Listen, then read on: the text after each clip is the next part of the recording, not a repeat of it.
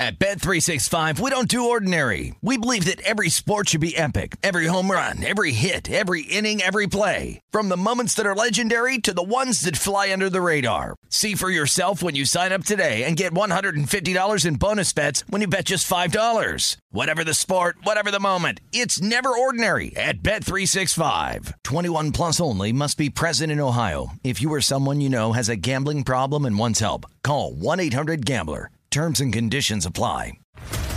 What's up, everybody? This is Stephen A. Smith, host of the Stephen A. Smith Show podcast. Tune in every Monday, Wednesday, and Friday at the very least as I bring you all new episodes that feature the biggest headlines in the world of sports, pop culture, business, and I answer your phone calls and respond to your tweets. You'll hear my unfiltered opinions and straight shooter interviews with top celebrities and game changers.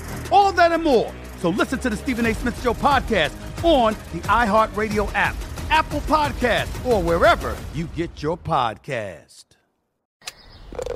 This is Long Shots, VSiN's premier golf betting podcast. Here's Matt Brown, Wes Reynolds, and Kelley Bydlon. Hello and welcome to VSiN's Long Shots. It is Matt Brown, Wes Reynolds, Kelley Bydlon coming at you.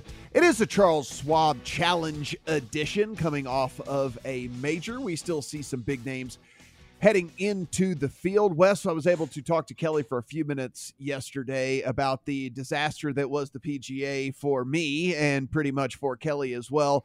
Luckily, ran into some backdoor finishing position markets that were able to salvage uh, what could have been a complete and total disaster. What was the tournament kind of result there for you?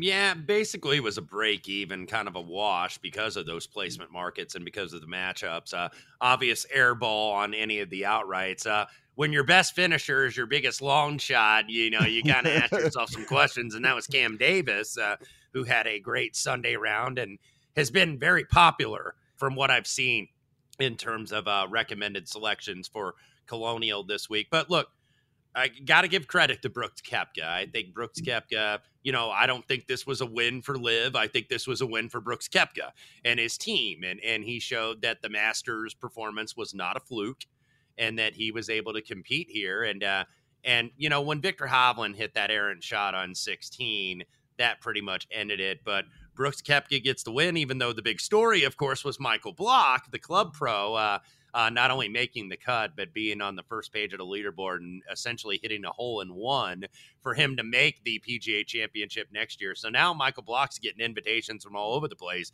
He's playing more PGA Tour events than Sungjae Im right now. So, you know, uh, I, but I, but I mean, a lot of people didn't like, we're like, oh, we've had enough of this story. I couldn't get enough of it. I thought it was great. It was and I thought he I thought he was in the moment and I thought he was enjoying it.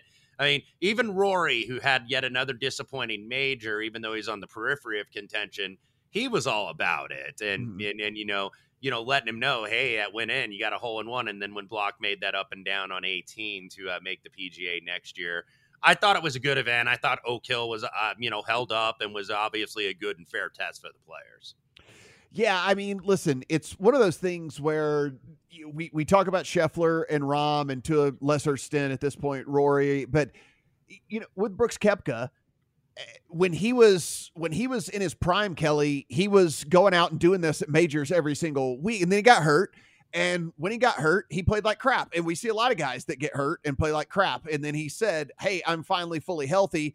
I feel like I'm the old me again." And he's gone out and he's proven it this is not a shocker. This is not like, oh, this guy like suddenly remembered how to play golf. Like, it's hard to play golf as it is anyway, and it's real damn hard to play when you're hurt and when you're injured, especially in a knee situation. like, it's just very hard to be a, a, good golfer week in, week out. He's finally healthy, and he's just doing what he was doing before he got hurt. And so, like, I don't think that this is a surprise by any stretch. And had he not gotten hurt, you know, we probably would be talking about him right there with the Scotties and the Rahms and the whatever. Certainly, whenever the big tournaments rolled around, because that's whenever he showed up and played. And so, you know, I, am uh, there are a lot of you know people who were texting me like, "Man, can you believe this?" I'm like, "Well, yeah, I can believe this." Yeah. He's like one of the best golfers on the planet. He got hurt, and then like, and now he's healthy again. And he got yeah. his confidence back too. Yeah. If you watch Full Swing, where he was like, "Man, I can't win anymore." Because I think Brooks joined this LIV tour, by the way, because he was maybe not convinced that he was mm-hmm. going to remain injury free. And that's like, okay, this is my retirement plan. And now he's back to being, you know, arguably one of the better players in the world. Yeah, it's kind of a shame that, that, that like I think everybody's thrown that out, Wes, and I, I think the same thing too. It's like how if he was healthy, would he have made that jump to LIV? It's it's really something I don't think we'll ever really know. Um, and it's a shame, man, because yeah, he he's a guy that I, I think we we all have these these players in, in different sports that man, we, we might not like them off the field or off the court or whatever, but gotta respect what they do, what they do on the field, on the court. And man, Brooks, when his game is on, I mean, he's a killer. Like he just he gets that look in his eye and reminds you reminds you of MJ or something like that, where it just feels like no nobody's gonna beat him. And and I I'd include um, you know, the, I would include include the Rahms and Schefflers and the Rorys of the world in that mix. When we I mean we saw those guys going up against each other five years ago, like that was that was the case when Brooks was on the top of his game. So I, you know, spinning this forward, I, I think it's it be, makes we, we've been talking all year long or all season long about how do you handle these top three guys at the top of the board whenever they're in these events, and how do we bet them from an outright uh, aspect. And it, it's I think it mud, muddies things even more uh, with what Brooks has done. You know, both at the Masters and, and, and now at the PGA Championship, where we don't get to see much of him. We don't get stats. Mm-hmm. Obviously, all three of us rely heavily on that for for when we're prepping for these tournaments, and it's. Man, I think you've yeah. got to think it's going to be a leap those, of faith, right? Yeah, I mean, yeah, it really is. Yeah, for, for you got to think guys. of those yeah. those three guys, and then sort of Brooks now too, or mm-hmm. maybe it's those two guys and sort of Rory and Brooks now. And I think that makes it even tougher when we talk at top odds boards at these big events. Brooks now uh, second also in the USA Ryder Cup standing. So Ryder Cup, by the way, for those that don't know, run by the PGA of America and not the PGA Tour. So it's not like the President's Cup where it's like, okay, you're not a member of the tour, you can't play. So Brooks Koepka in very good shape, and Zach Johnson, the captain, even said, "Yeah, I'll pick him if he's one of our best 12." And it looks like he has eliminated that decision. He was number two in the standings now. And if you weren't paying attention because of the story that was out there about how difficult the course was and all the things like that, yeah, just oh ho hum, Scotty Scheffler, another second mm-hmm. place finish. Yeah. Like, just kind of hangs he, around. Yeah, all he, he does play that great. Yeah, all he does is just go out and, and, top ten basically every single one of these tournaments that he plays in. It's it's obscene. The guy is so good because, as Wes just mentioned, he doesn't even have to have his A plus. He's so good that he doesn't have to have his A plus game to finish in the top five of majors. I mean, like that's how absurd this this guy is. I mean, I don't have the numbers in front of me, but it feels like the past two weeks he's missed about eight putts between five and ten feet, and you're like, man, if if any of those fell, like what what the difference could be in those two tournaments, it could be massive. And it's it's still the one part, still the one part of his game where it's like you'll see him go so great tee to green, and then you're like.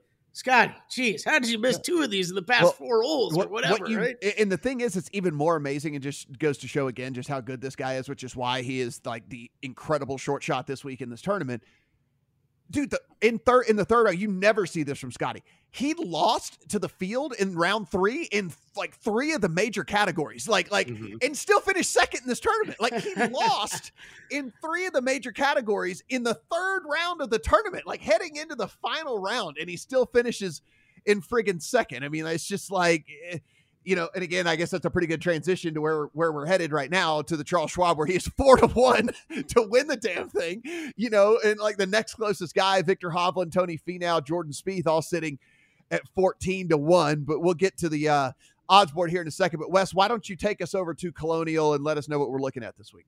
Yeah, the Colonial Country Club. Uh, by the way, the last year for this uh, current configuration, because Gil Hanse, who got rave reviews for Southern Hills, last year at the PGA Championship is going to take over the renovation, and I think make this a little bit more imaginative, maybe make it a little bit more difficult. Uh, it's difficult enough as it is. It is a, uh, a par seventy, going to play at about seventy two hundred nine yards. It is in Fort Worth, Texas.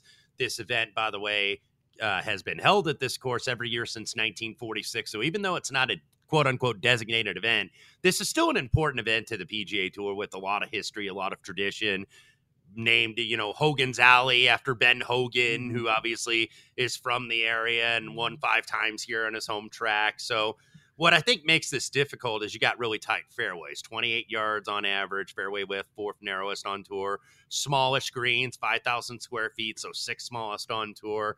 Fairways and rough, the rough's going to be about three inches. That's Bermuda, but the greens are bent and they're going to roll at about 12 and a half to 13 on the Stimpmeter. So pretty fast. You don't necessarily have to have huge power uh, here, even though the last two winners, uh, Sam Burns and Jason Kokrak, obviously can pr- get it out there pretty well off the tee.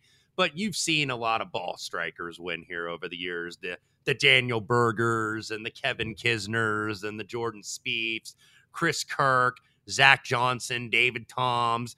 This is like within the last decade and plus a couple years, not exactly bombers off the tee. So you can kind of see, you know, how it's going to play at least a little bit. Four water hazards on six holes, 84 bunkers, 12 of the uh, 18 holes are dog leg holes. Uh, so opens with the short par five and then, or with a par five and then a short par four. So you start off with like arguably the two easiest holes on this golf course.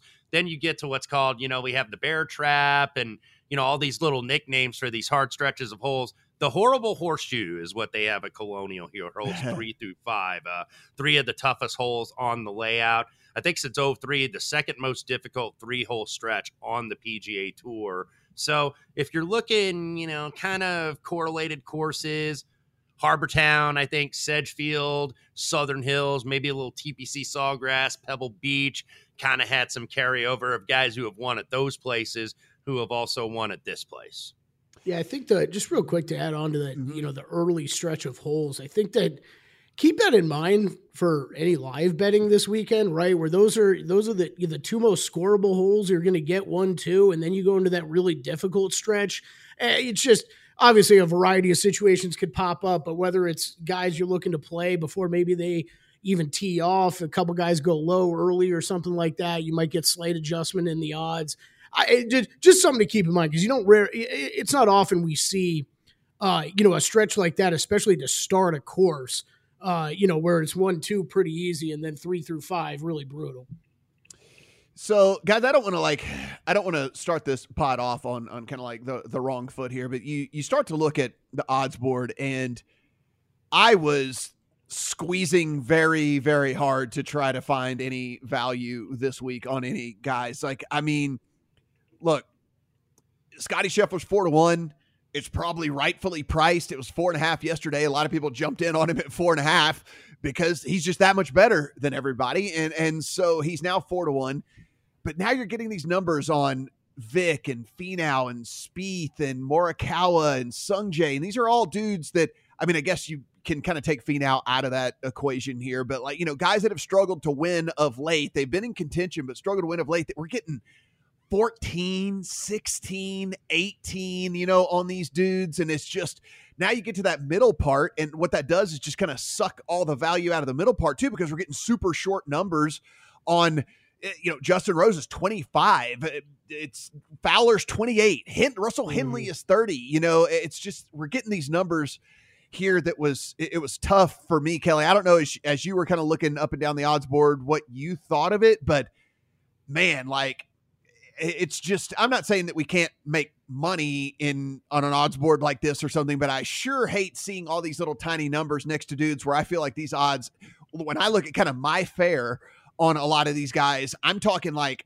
i feel like it's 10 points off for a lot of these guys Yeah, it's uh, it's it's tough. I, th- I thought the top of the board was interesting. I, I didn't really, I didn't make any bets there, and out- outright wise, I'm, I'm pretty light this week uh, as far as money laid out at least. But um, the you know like Scheffler, I think that price is right. Hovland, you know Hovland, that probably that price is probably right. But like anybody interested in playing Hovland after after that heartbreaker of a finish, like I, that's an easy scratch off for me.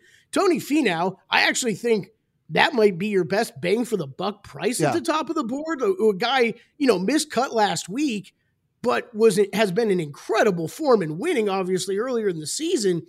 I could make an argument he gets two, day, you know, two days extra to kind of reset his Mhm. mind and prepare for this tournament. So that one I kind of like. Jordan Spieth, um, he played fine last week, but even he keeps making comments about this wrist hurting him in different parts of his game. So that's an easy cross off for me. So I, I look, I think that it's probably a Scheffler, Finau, one of these guys near the top of the board. But to your point, then Matt, then you get down to guys that okay, it's been a while since Morikawa has won, and his form isn't exactly in great shape right now. Sungjae Im we talk about all the time, not with the win equity not being there. So yeah, I, I think outright, um, you need to be a little bit careful with or go further down the board. But I hear you that mid range, and I did end up making a couple bets in that middle range. But yeah, you're playing numbers that, yeah, you would expect to be a little bit longer. Price shopping very important this week. I'll say that because I Yeah.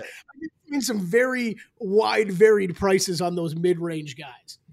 Yeah, Wes, I don't know what you thought about it um whenever you're kind of looking at the at the board, but it's just like so for me, you go and you know, in years past, I think we were able to find kind of value right in the middle of the board and and have some bets in there that we felt like, you know what, it, might not hit, but I feel good about putting this bet in there at this number. And, I- and I think my problem with the mid range right now is like I don't feel great about the clicks, right? Like I don't feel good about the number that I'm throwing into the account on a lot of these mid-range guys, and maybe it's because if you if we start in January, it's Jon Rahm, Jon Rahm, Max Homa, Justin Rose, Scotty Scheffler, Jon Rahm. You know, uh, there was a Chris Kirk, there was a Chris Kirk win in Yeah, there. we, Oh, had, yeah, there we had we had Kitayama. Yeah. Was a bomb. So you've only had a couple like real bombs this year. Right. It's just like that's you know Burns, Scheffler, Conners, Rahm, Fitzpatrick, Clark at the Yeah. Wells Fargo was a little Now, bit of a longer price. Jason Day, Koepka. It's just you know, it's eh, it, we're not really we're not really getting many of those mid range guys, like because the the guys that haven't won that aren't the top guys have been more kind of on the bomb side of things, and so like I just. I don't feel great about putting the mid-range dudes in there. I mean, Clark won at 72 to 1. Taylor Moore won at 65 to 1. You know, uh, it's it's Kitayama was was 80 to 1 or 90 to 1 or something. So it's like any of these dudes in this kind of like 30ish range, I don't know. I just don't feel warm and fuzzy about the click. Yeah, and and and I certainly understand that because if you look at the history of this event, that's where a lot of the winners have come. Save for Spieth in 2016 when he was seven to one.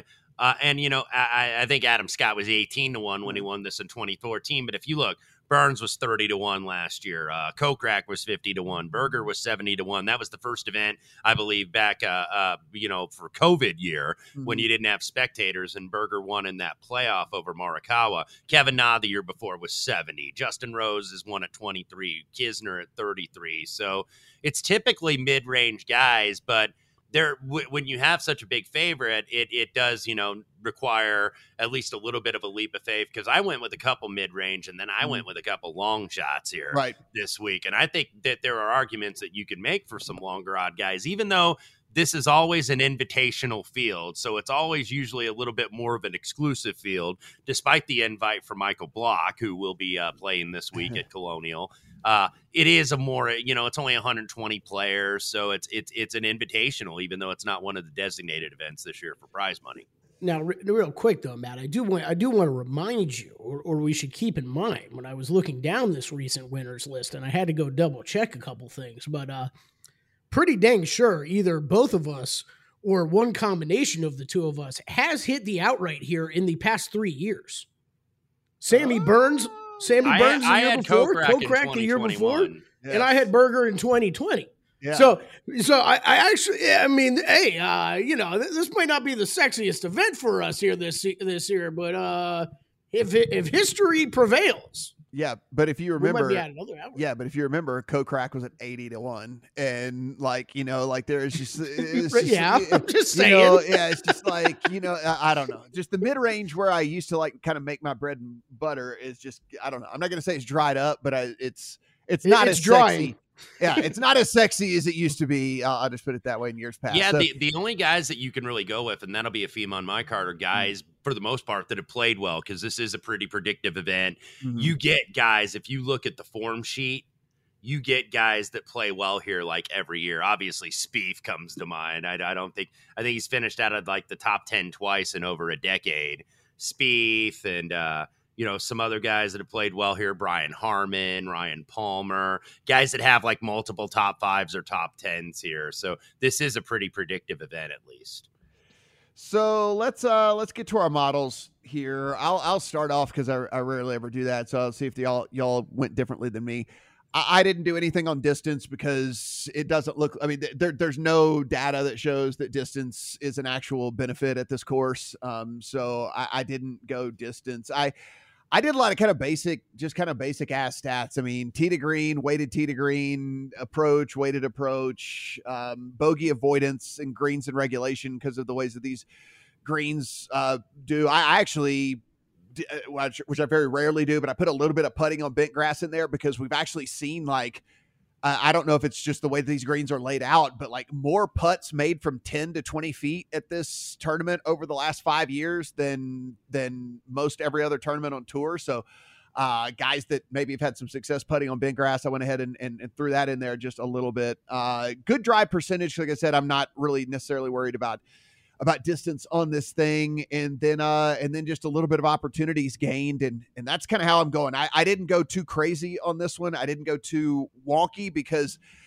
a, lot of the quotes from the guys that have played here a ton and specifically you know uh, uh, jordan Spieth, who one has had success here and probably played this course as, as much as anyone it just says like there's no right or wrong answer as the type of golfer that that wins here. There's no right or wrong answer as the, the type of way to play this course. He's like you just kind of play your game and and if you're on that week then you you're you, you kind of go at it so that's where i am heading into this one kelly what did you any any big differences on your end uh, not really. You know, strokes gained off the tee did still factor that in small. Uh, good drives, like you talked about, heavy on approach, opportunities gained, focused on uh, some of those proximities from like 125 to 175 is where I factored in the most.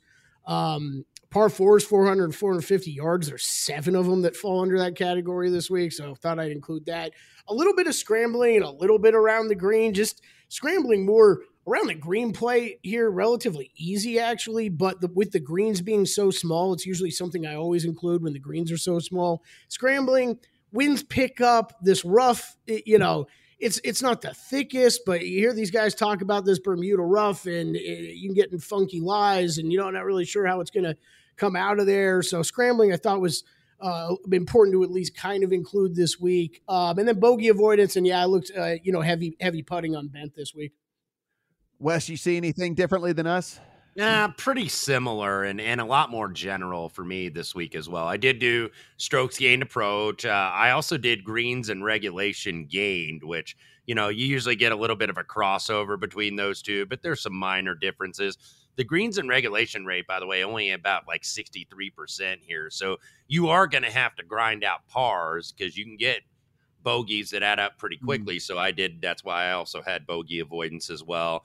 I had a combination of good drives and fairways gained because these fairways are pretty narrow. Mm. You don't want to miss. You can get in some trouble on on some of these lies in the rough.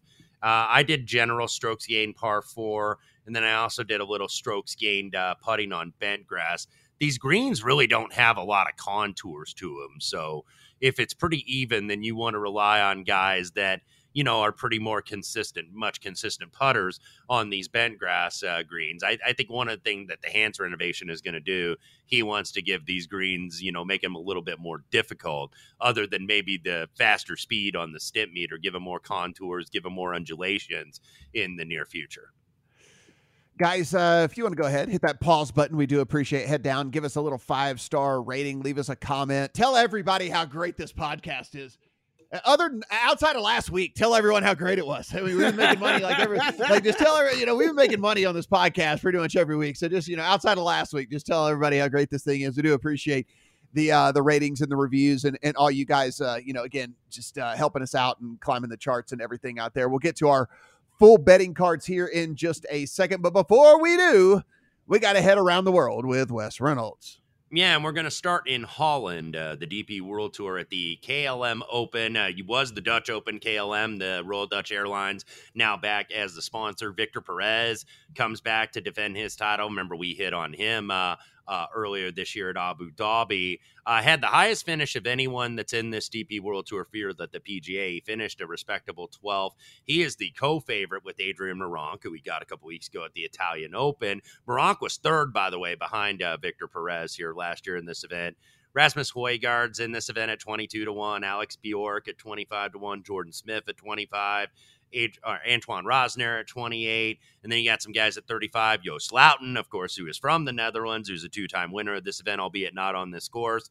Adrian Otaegui, Romain Long- uh, Longes, and Jorge Campillo, who won earlier this season in Kenya. So it's a it, it's a relatively new course. It's only the third time they played this. It's called uh, Bernardus Golf Course par 72, 74, 45. It's designed by a guy by the name of Kyle Phillips, who, if you know him, he's designed a few courses on the DP World Tour, most notable Kingsbarns, which is part of that Dunhill Links rotation. So that's kind of what I used a little bit because you got to be, you know, a little bit creative sometimes uh, when trying to find winners on the DP World Tour. Pretty wide fairways, though, uh, really good bent grass greens. Uh, so, it was a little bit higher scoring last year. Victor Perez won this at 13 under. The year before, Kristoffer Broberg won it at 23 under.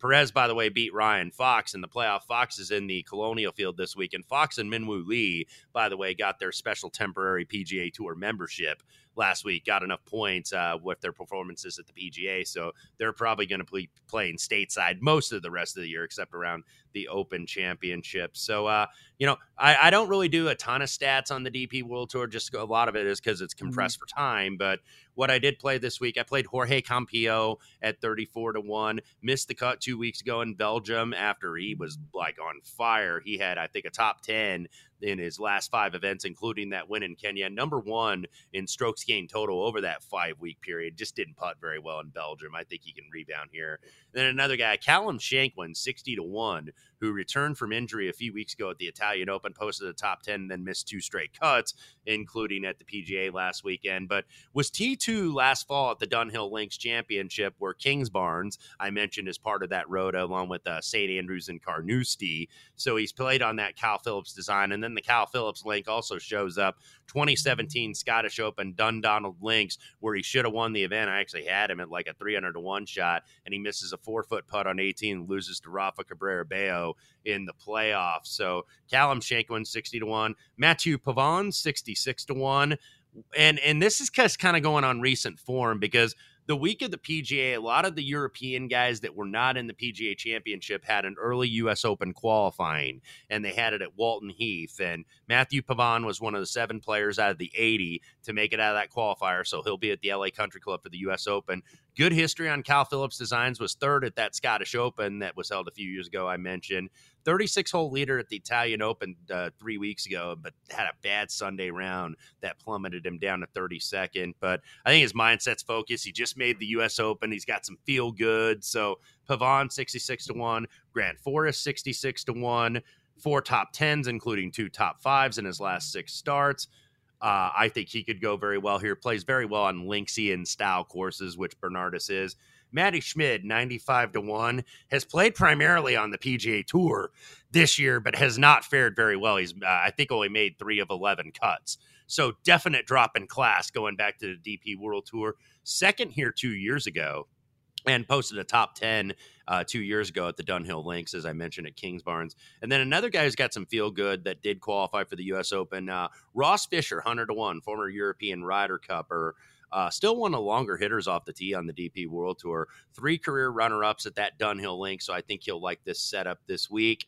Uh, other events, uh, nothing yet for the senior PGA. I probably will have something. There is also a LPGA match play. It's actually being held right here at Las Vegas at Shadow Creek. So maybe something on that later this week. And then LIV DC at uh, Trump National Golf Club in DC.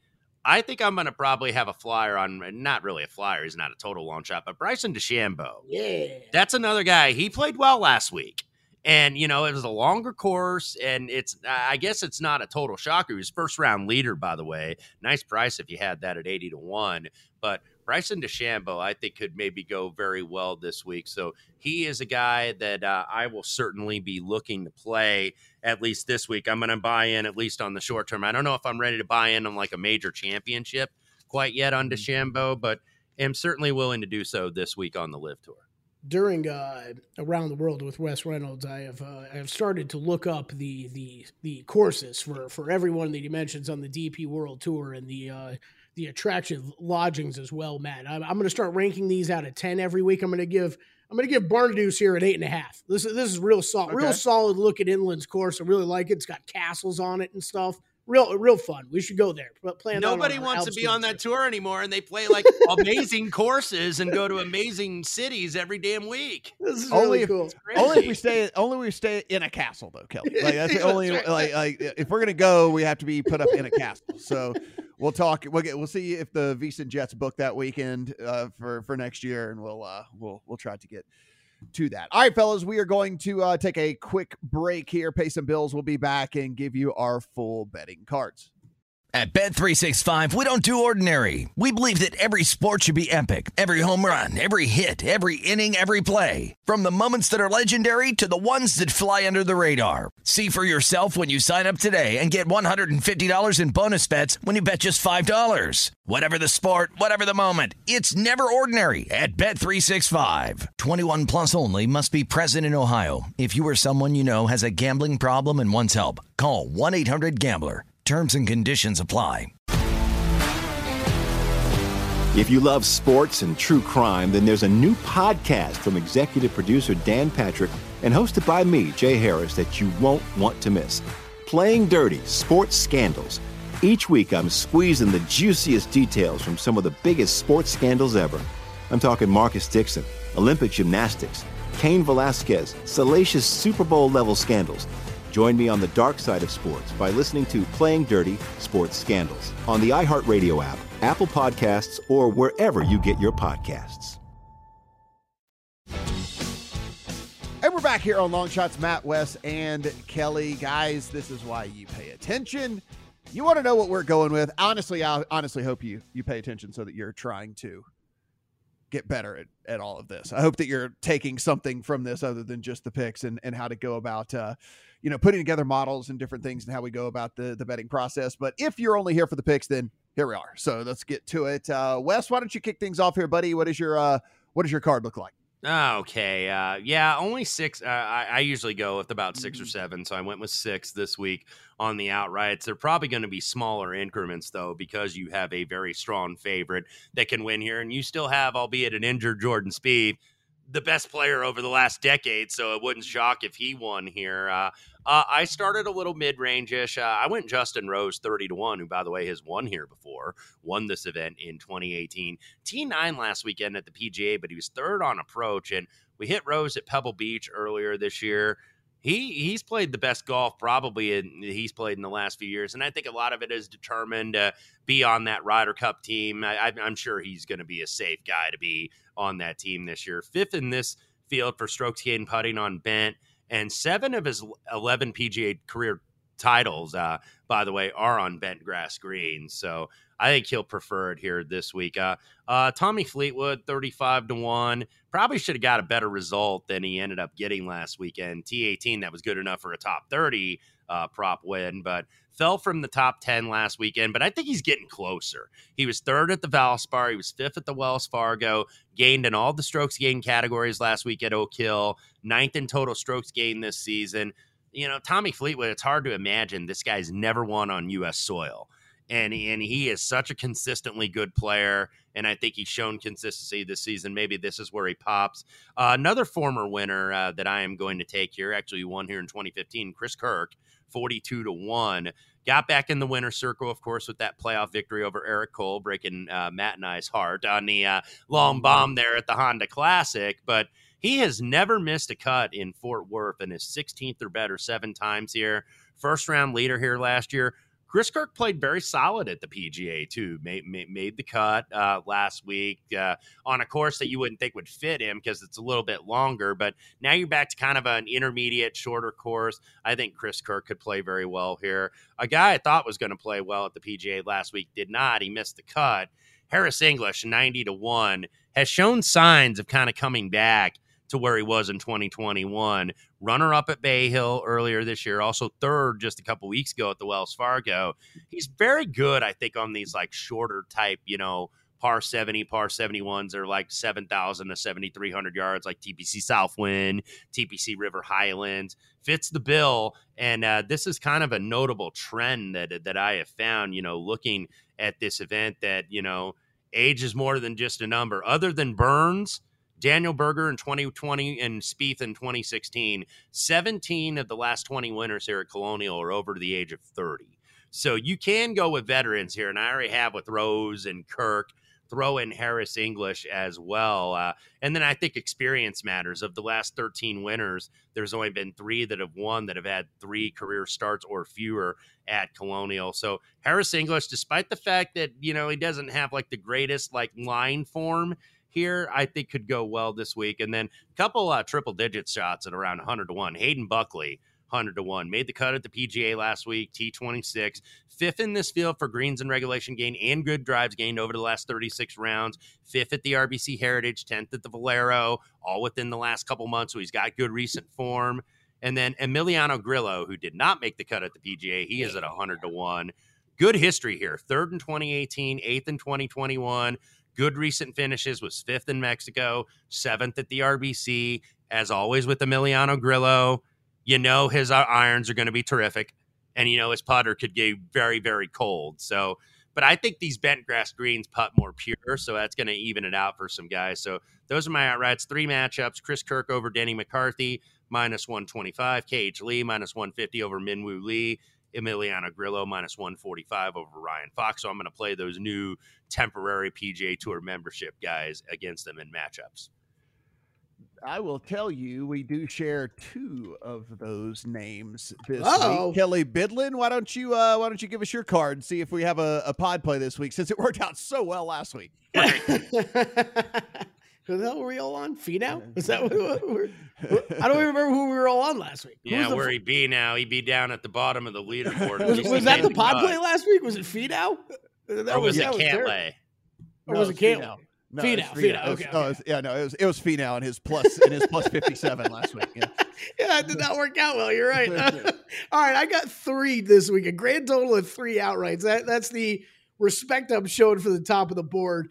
Uh, I, I I think this is. I think it's finally my turn. I I, I uh, pulled the trigger on Rickie Fowler at 35 to one. I All did right. go down to Rickie. Um, he was. Uh, I think this sets up pretty well for Fowler to uh, hopefully get back in to the uh, to the uh, winner's circle. Um, look, he was top five my last 12, last 24, last 36 models.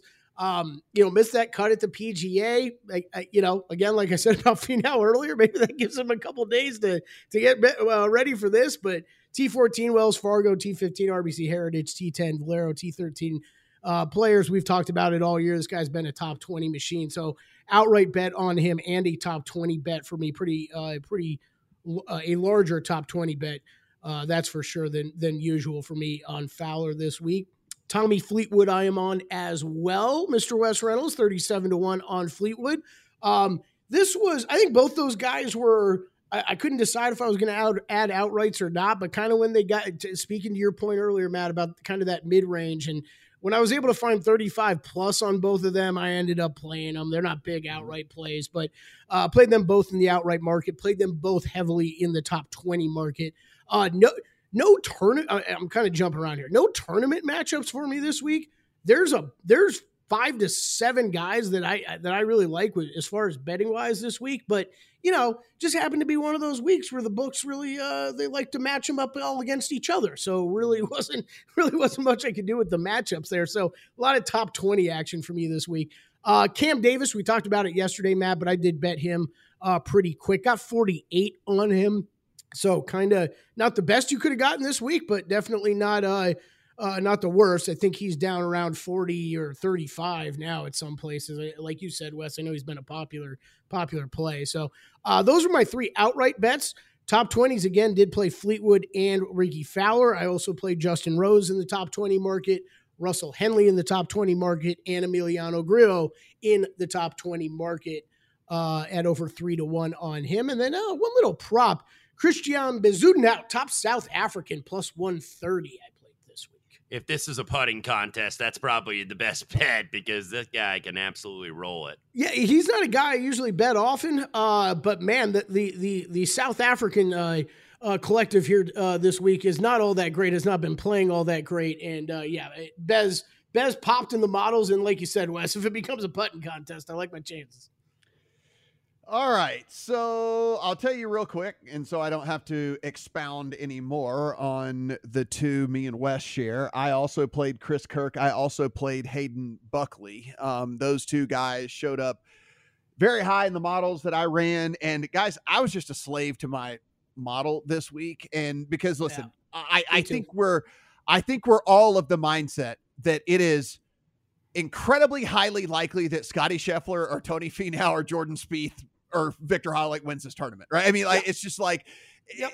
it, it is very highly likely that one of those guys wins this thing. And so I didn't start. I just I started way further down than I normally do, and I'm willing to just kind of concede this tournament to one of those top guys if they win it. Maybe I'll get in live on one of them at some point throughout the course of the tournament, but I started at forty to one, and uh, it was Russell Henley. And, and, Russell Henley was really high in every version of all of the models that I ran. And the number just didn't match where he was showing up in this field comparatively from a modeling perspective. I mean, he was as high as sixth overall in the 24 round model that I ran. And he's only behind in that model, guys.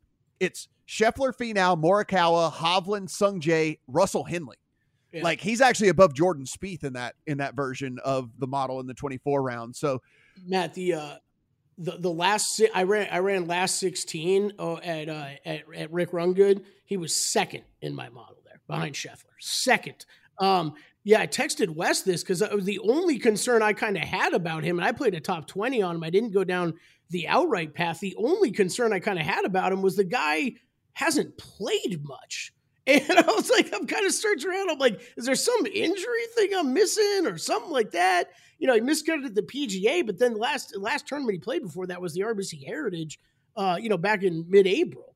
Yeah, it's. I mean, it's it's certainly something that like there's got to be, you know, there maybe there's an answer, maybe there's not. Maybe he just is like, you know, trying to work on his game more or something, right, or yeah, whatever, yeah. you know, or, or or or whatever it might be. But again, it was one of those deals where if I'm going to be a slave to the numbers, then I've got to actually be a slave to the numbers. Mm-hmm. And that was like, you know, again, 40 to one on a guy who's sixth in the model behind only the biggest names in the field. I, I kind of had to go there.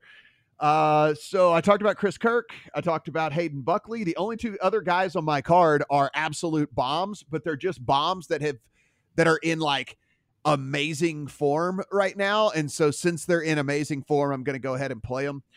First is Carson Young at 275 to 1. The guy I almost considered him. Like the dude is just playing very well. And look, it's kind of boomer bust, but I want that with a 275 to 1, right? I mean, like he's he's you know, he's T19 cut, T15 cut, T14 cut. Like he's got a he's got a T3. Like I, I want that. Like I, I that's what I want in a bomb, right? I want him to like either catch fire and like be in contention or or uh, or just get cut, right? And so I, I, really do like that in Carson Young. A lot of things that that I think are pointing in the right direction for him. Specifically, if you look at the Byron Nelson, I mean, he gained across the board there at the Byron Nelson, and like a guy that is just kind of really trending in the right direction. And again, that he was showing up the model way, way, way higher than the 275 to one that you can get him on. And then this other was again was just a guy that was like probably inside the top 28, 27 ish of every version of the model I ran, which is Mark Hubbard.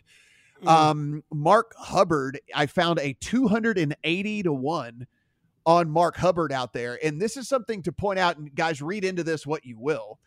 But if you consider Circa to be one of the sharper books out there, Mark Hubbard is 135 to 1 at Circa and there are 280 to ones that are available mm-hmm. in in the market out there. So just somebody who is respected has put in some money on mark hubbard this week and mm, so mm, rufus. And, and, but and probably. so um it was just one of those things where again another guy that was just way higher in the models than the than the than the price tag you know basically shows and Another one of those dudes, I'll take the volatility, right? T11 cut, T18, T27 cut. You know, I mean, like I, will take that. I'm fine with that. Like that's what I want in these huge bombs. Like, hey, if you're if you're playing good, you're going to be in contention, and maybe you just run super pure and can actually, uh, you know, get one of these things to the finish line, or at least put me in a position to hedge and and you know get a and get some money down and, and win some stuff. So you know that's kind of how I looked at it uh, this week, but again, maybe I put in something between now and tee off, and I'll certainly put that on Twitter, and maybe I'll be looking at something in tournament, but that's about it. And and Wes, I, I just you know, I, I guess for me, I rarely, a lot of times I don't slave to the model. I just take the model Mhm. numbers and then I, I I do put in some of my own input, whatever. But uh, to me, this week with this tournament, I, I value these guys at the top so incredibly heavily that I just use the discrepancies in what popped up to the numbers that were attached to these guys, and that's how I'm approaching it this week. Well, I wanted to add one thing on Carson Young because I may end up adding him. I certainly will have a placement market on him. Carson Young, let's go back to yesterday as we record here on Tuesday. On Monday, he uh, won the Dallas qualifier at the Northwood Club for the U.S. Open by five strokes. By the way, he shot you. You play 36 holes when you go into this final sectional qualifying, and they're going to have more of these next week too. And I think after the Memorial in a couple weeks. 63 62 on this course at the Northwood Club. He made nine he made nine straight threes in one of his rounds yesterday. I believe yeah, I believe he shot 16 under and uh cuz he won by 5 shots. Uh, Austin Eckroat was second, who actually popped on a couple of the categories I might consider for replacement as well. Was 11 under. He earned one of those spots. I think there were like seven or eight spots out of Dallas. But Carson Young beat that U.S. Open qualifying field down there by five shots yesterday. Is that the one that Sergio was in? Yeah, Sergio did make make the U.S. Open. He was not in the PGA. So. Can you imagine? awesome. Can you imagine like you you like you advance and you think you're going to get in, and then like you look over and friggin' Sergio You're like, right, takes exactly. your yeah. spot. Like, Right. like, like, you know, You're like, some like, guy like Michael dude. Block. You're Yeah, like, yeah, thanks, yeah. Sergio. Thanks Yeah, for showing up, it, man. dude. Yeah, way to ruin my life. Yeah, appreciate wait, it, Sergio. Speaking of that, real quick, uh, uh, some props up on Michael Block this week. The one I got real interested Missed in the cut. Playing. Okay, okay, Matt. There's that. There's Um, zero chance he's making the cut. I think I think that number was like minus four hundred, something like that. I forget what it was. How about the one I'm more interested in, and I think I'm gonna play first round score over under 72 and a half, Mhm. and overs like minus 125. Oh, With oh, every- okay, all right. with He's going- everything he's he's- he's shooting three Yeah. over. Dude, he's how many? How many? Like, I mean, I, he's he has to have been on every morning show across America Oh, this yeah. week, right? Like, when has this guy even had a chance to think about the next golf? He was getting press availability. I just saw it on my Twitter timeline. He's now down there and getting it in. That's usually reserved for like the main guys, like Yeah. the Spieths and the Schefflers and that. And I mean, he's on a stage as an interviewer interviewing him. So yeah, this is a whole new world. And and look, great story. I root for him, but yeah, I would have to play over on that prop. I mean, Yeah, and then when he hasn't been doing the inter- first when he hadn't been doing the interviews, he's just been shotgunning Bud Lights or whatever. You know, I mean, Yeah. like, like, Yeah. you know, I he's, mean, like, he's uh, living it, and as he should. Yeah, as he Forty-seven year old exactly. pro He- for yeah. Mission Viejo. He should be like, you Yeah. know what? I'm gonna make this money right now, and then I can increase my, you know, lessons fee because I think he Yeah. Mm-hmm. charges like 150 bucks for a lesson. Go ahead and double or triple that at the bare minimum. But yeah, you should absolutely live this up, man. At this stage of your career, and maybe if he continues to play well, he's like, hey, maybe I can play on the PGA Tour champions because we've seen a lot of guys do Mhm. that. That you know, we're Mhm. not PGA Tour players or we're not very successful on the PGA Tour, and then they wait till they turn 50, and then all of a sudden they tear it up on the Champions Tour. Yeah, yeah. I think, hey, Matt, I think, you know, let's give the guy some respect, okay? Bud Light, I think he's out of that realm now. He's shotgunning like Stella now or something like Yeah. that. Okay. Dude, He's, it's- he's moved up. Stella's not worth shotgunning. Like you It's need a not worth gear that shotgunning. just goes straight down. Yeah, I mean, uh, you just got, you got to get it to go right on down. You know, like you want it to be water beer. Like that's what you need to be shotgunning. Wes, completely off topic. Did I see a did I see a NASCAR winning wife shotgun a beer right after winning a race uh, this past weekend? I believe so. I think it was at the All Star race on, Yeah, uh, yeah. on uh, Sunday night. I was very impressed by that. Yeah. Very impressive. Yeah, so uh, yeah, we did not see. Speaking of wives, we did not see Jena Sims, Brooks Koepka's wife, uh, because uh, she is uh, she is pregnant, so she did not make the travel. So everybody was kind of looking for uh, uh, at the end of the round on Sunday. Well, it's okay. He had, he had 22 of his bros to go like hug him. And say, Right. like, I'm like, who's that guy? Right. Oh, wait, he's nobody. Who's that guy? Oh, wait, he's nobody. Who's that? Oh, he's Bryson DeChambeau. Okay, who's that guy? I like, Yeah. I don't know about you guys. I kept waiting to see who was the first PGA guy that was going to go congratulate him. I didn't. I don't think that got caught on camera. All I saw was Bryson. There wasn't anybody from the PGA Tour. So I, man, it's. I, I think we're. I think when we talk about this LIV PGA Tour separation, like I would think that of the PGA Tour, of the guys they care the least about, about like or hatred wise would be Brooks Koepka and like Dustin Johnson just because they were yeah. both so like man whatever like I'm going Brad, I'm taking Brad Faxon brought that up actually in that little debate that went viral on Golf Channel with Brandel Chamblee where Brandel of course arguing that Koepka shouldn't be on the Ryder Cup team, and Faxon was saying he should. And look, I'm pretty against LIV. I think I've made that pretty clear. But Brooks Koepka's got to be on the Ryder Cup team. Yeah, I, I was just surprised. He's still, man, it's like it's like the, the line has been drawn so clear that like God forbid you go congratulate a guy like on national mm-hmm. television. Like, come on, man. Like, Rory apparently did, but it was but it was privately because that's of course yeah. today. Guys, everything that we play, you can find over on VSiN.com as well. So just go in, nine ninety nine for a trial subscription. You can see if you like what you see over there, and then you can just become an annual subscriber. Everything's all written out nice and neat over there, as is Wes's full preview of this tournament as well as others out there. So worth your nine ninety nine. Trust me on that one. Uh, go in, enjoy yourself this week. Understand it's top heavy. It's top heavy for a reason. Is it likely to be one of those guys? It is. So just know that when you go in, maybe this isn't a tournament that we're that we're going to make a ton of uh, of money on, but hopefully uh, we can squeak one of these bombs into a into a position where we can then make some some money as we head into to Sunday. So hopefully that's a a way we can get it done. For Wes, for Kelley, I'm Matt. Good luck on all your Charles Schwab bets. At Bet365, we don't do ordinary. We believe that every sport should be epic. Every home run, every hit, every inning, every play. From the moments that are legendary to the ones that fly under the radar. Whether it's a walk-off grand slam or a base hit to center field. Whatever the sport, whatever the moment. It's never ordinary at Bet365. 21 plus only must be present in Ohio. If you or someone you know has a gambling problem and wants help, call 1-800-GAMBLER. What's up, everybody? This is Stephen A. Smith, of the Stephen A. Smith Show podcast. Tune in every Monday, Wednesday, and Friday at the very least as I bring you all new episodes that feature the biggest headlines in the world of sports, pop culture, business, and I answer your phone calls and respond to your tweets. You'll hear my unfiltered opinions and straight shooter interviews with top celebrities and game changers. All that and more so listen to the Stephen A. Smith Show podcast on the iHeartRadio app, Apple Podcast, or wherever you get your podcast.